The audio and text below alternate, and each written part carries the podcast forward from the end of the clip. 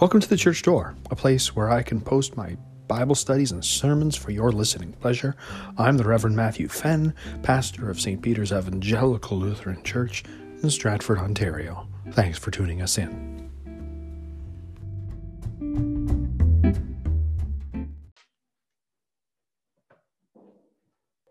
Grace to you and peace from God our Father and the Lord Jesus Christ. Amen. One of the problems in the church today is that we have grown word weary. Word weary. The written word seems to be a dying breed these days. Instead of opinion pieces, we want our opinions in 128 characters or less. Instead of reading news articles, we tend to read the news headlines. And many churches seem to think that glitzy technology and entertainment. That's what you need if you're going to be able to reach people. When I was first looking into becoming Lutheran, I sat down to chat with the local pastor in the city. One pastor told me that on occasion he wouldn't read or preach at all. No, on occasion, instead of traditional proclamation, he would casually chat, grab a bar stool, sit down on it, and chat and share with the folks in church. Needless to say, I didn't go to that church. Why?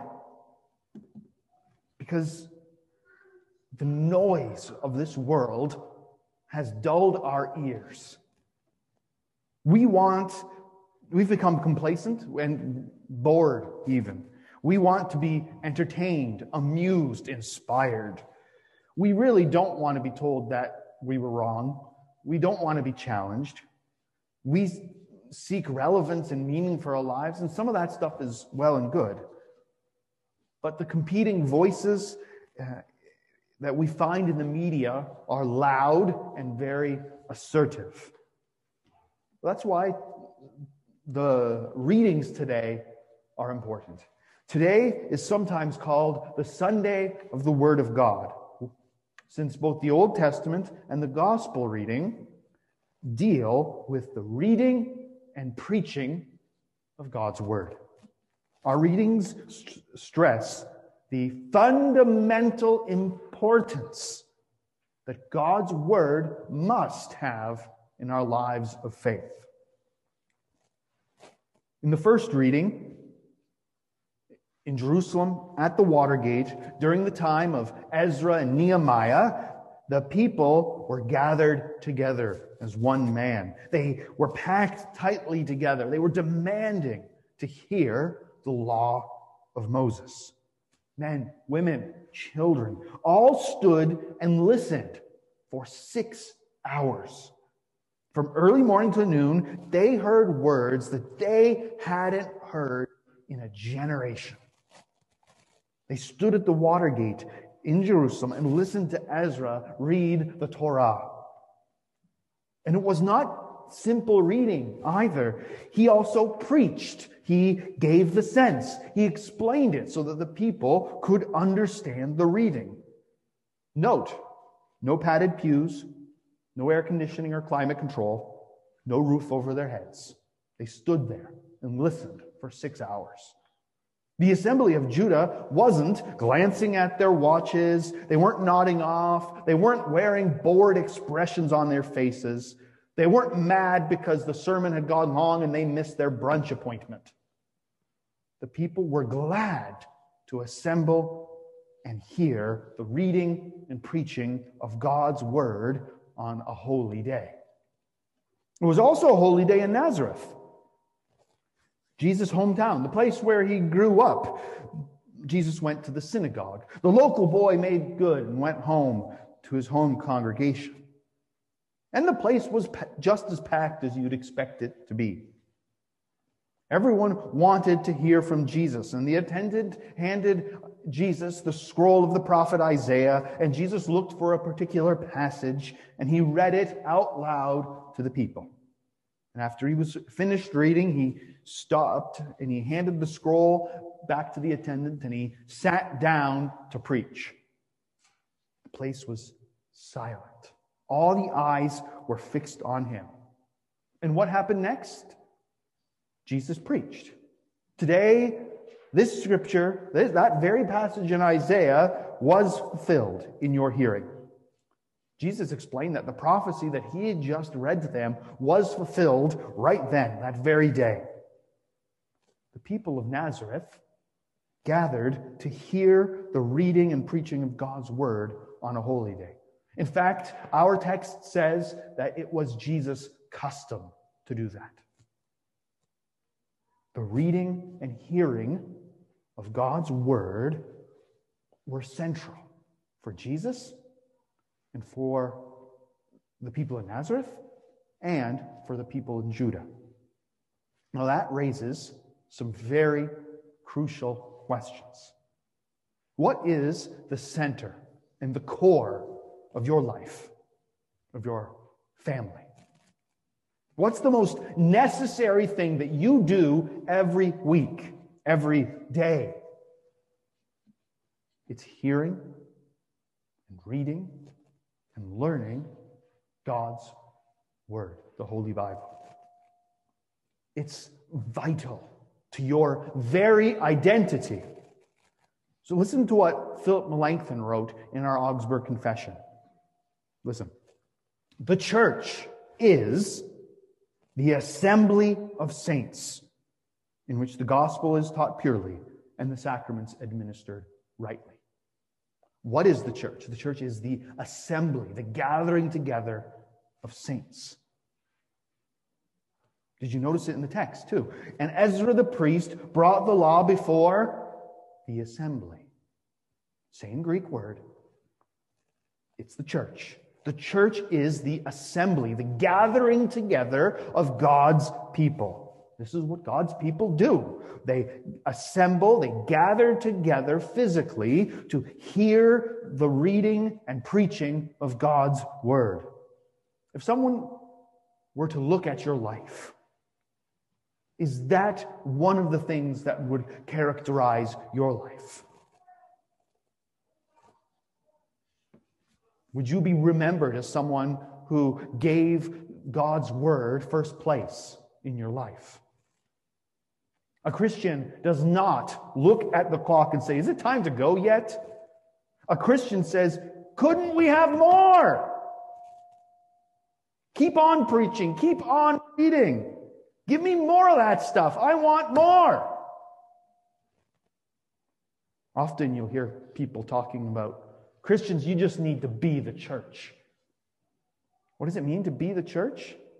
To be the church is to assemble together and hear the reading and preaching of God's word.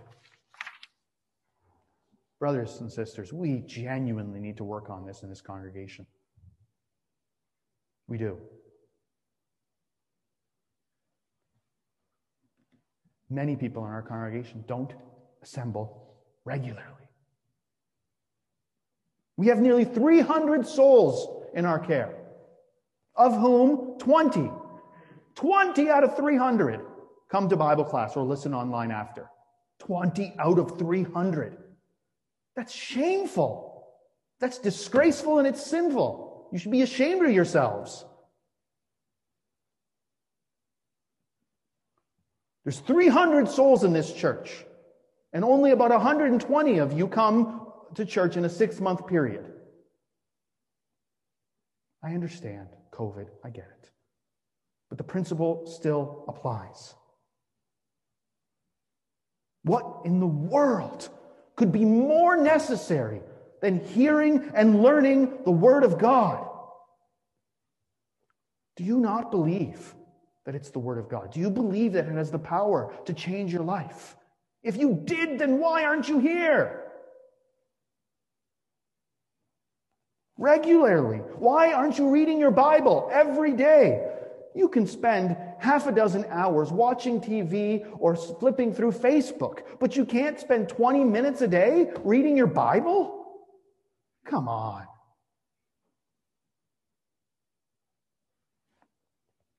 And don't think, oh, this is only me. No, this is a problem in North America. We don't know our Bible. One pastor in our circuit told me that his confirmation class didn't even know their Bible stories. He had to add an extra year to his confirmation course just to teach them the Bible stories, which they should have learned. Reading, hearing, learning God's word is who we are. It defines us as Christians. It identifies what the church is. The casual attitude that we find in some of you just will not cut it.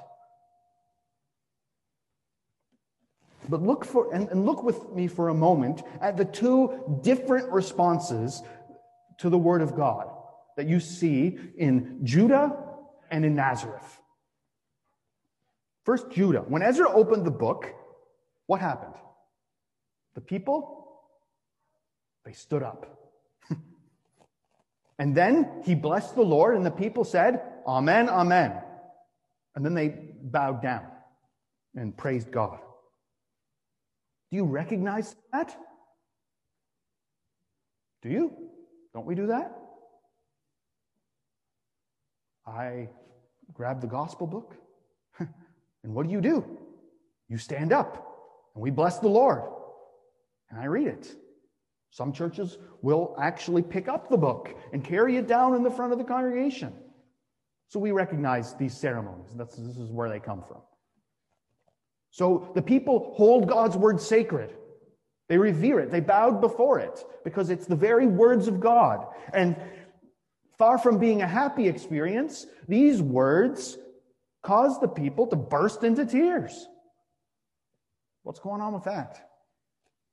When they hear the commandments of the law of Moses read, the people weep because they're not keeping some of them. They recognized how sinful they were and how gracious the Lord was. So, because they have repentant hearts, what does Ezra tell them to do? He tells them to stop weeping.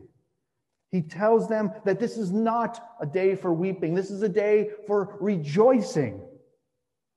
This is a, a, day of feasting on fat and drinking sweet wines and sharing food with your neighbor. It was a day of rejoicing, for the joy of the Lord is your strength. Those returning exiles, they were eager and glad to hear God's word. They held it sacred. They were grieved at the sins that they had committed. They sought God's forgiveness. That is hearing God's word with faith and repentance. That is responding correctly. Now, just after the portion where our Old Testament reading ends, our, our gospel reading ends, we find the opposite reaction in Nazareth. Do you remember the story? Jesus preaching filled them not with faith, but with anger. They didn't want to hear what he was preaching to them. They wanted to get rid of him. They wanted to shut him up. They didn't want to hear it, and so they rose and drove Jesus out of town and tried to push him off a cliff. That's the wrong reaction to the Word of God. I think it goes without saying. See, there are only two responses, only two responses to God's Word either repentance or rejection. You can hear God's Word and you can rejoice at the mercy of God who has forgiven your sins or you can deny the word, despise the goodness of God, and you want, and want to silence it. The third commandment. Remember the Sabbath day by keeping it holy. What does this mean? We should fear and love God so that we do not despise preaching and God's word, but hold it sacred, gladly hear and learn it. Who wrote those words? Martin Luther, right? That's your small catechism. Do you gladly hear and learn God's word? Gladly. Do you hold it sacred? When God's law smacks you between the eyes, do you repent? Or do you, do you get angry at the preacher? There is sin that clings to each of us. It clings to us. That part of you that's still sinful, that part of you hates God's word. It wants it to be silent. It wants me to shut up.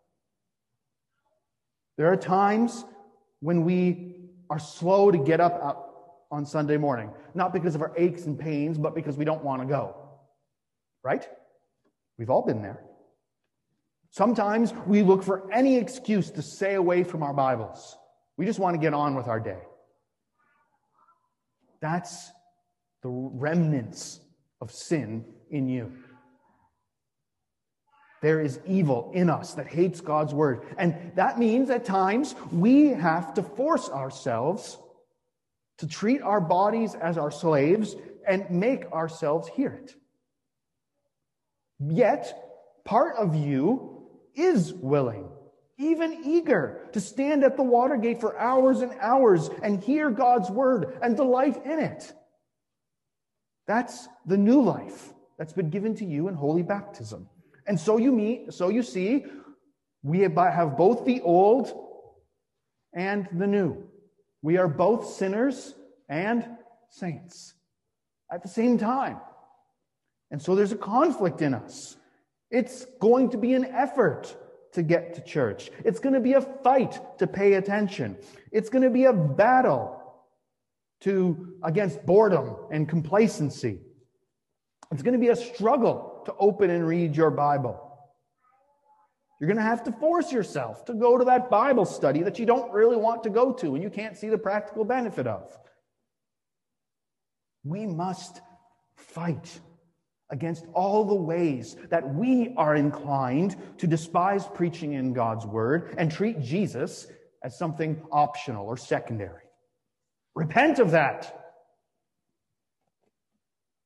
And instead, hear and learn the Word of God. Brothers and sisters, Jesus came to set you free from your old sinful nature. Jesus came to proclaim to you the year of the Lord's favor. God is not angry with you. He has good things for you. Jesus came to proclaim liberty your freedom. Your old bondage to slavery and slavery to sin is over. Your sins have been forgiven. You stand forgiven because you stand justified before God. Because Jesus died for you. You also have been given a new life in holy baptism. You have been given the freedom to live. The Holy Spirit is yours, enabling you to begin to do what God wants. And the joy of the Lord is your strength. Now, we live in an imperfect world, and we will often miss the mark.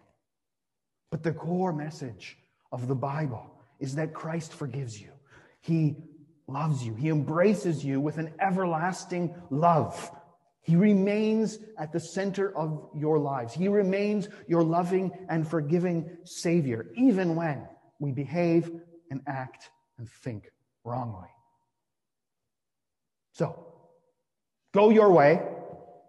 Eat the fat, drink the sweet wine, send portions to him who, for whom nothing is prepared.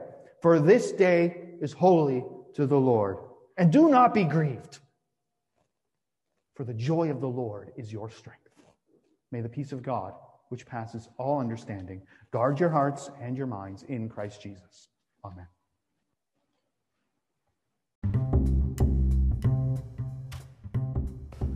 You've been listening to The Church Door.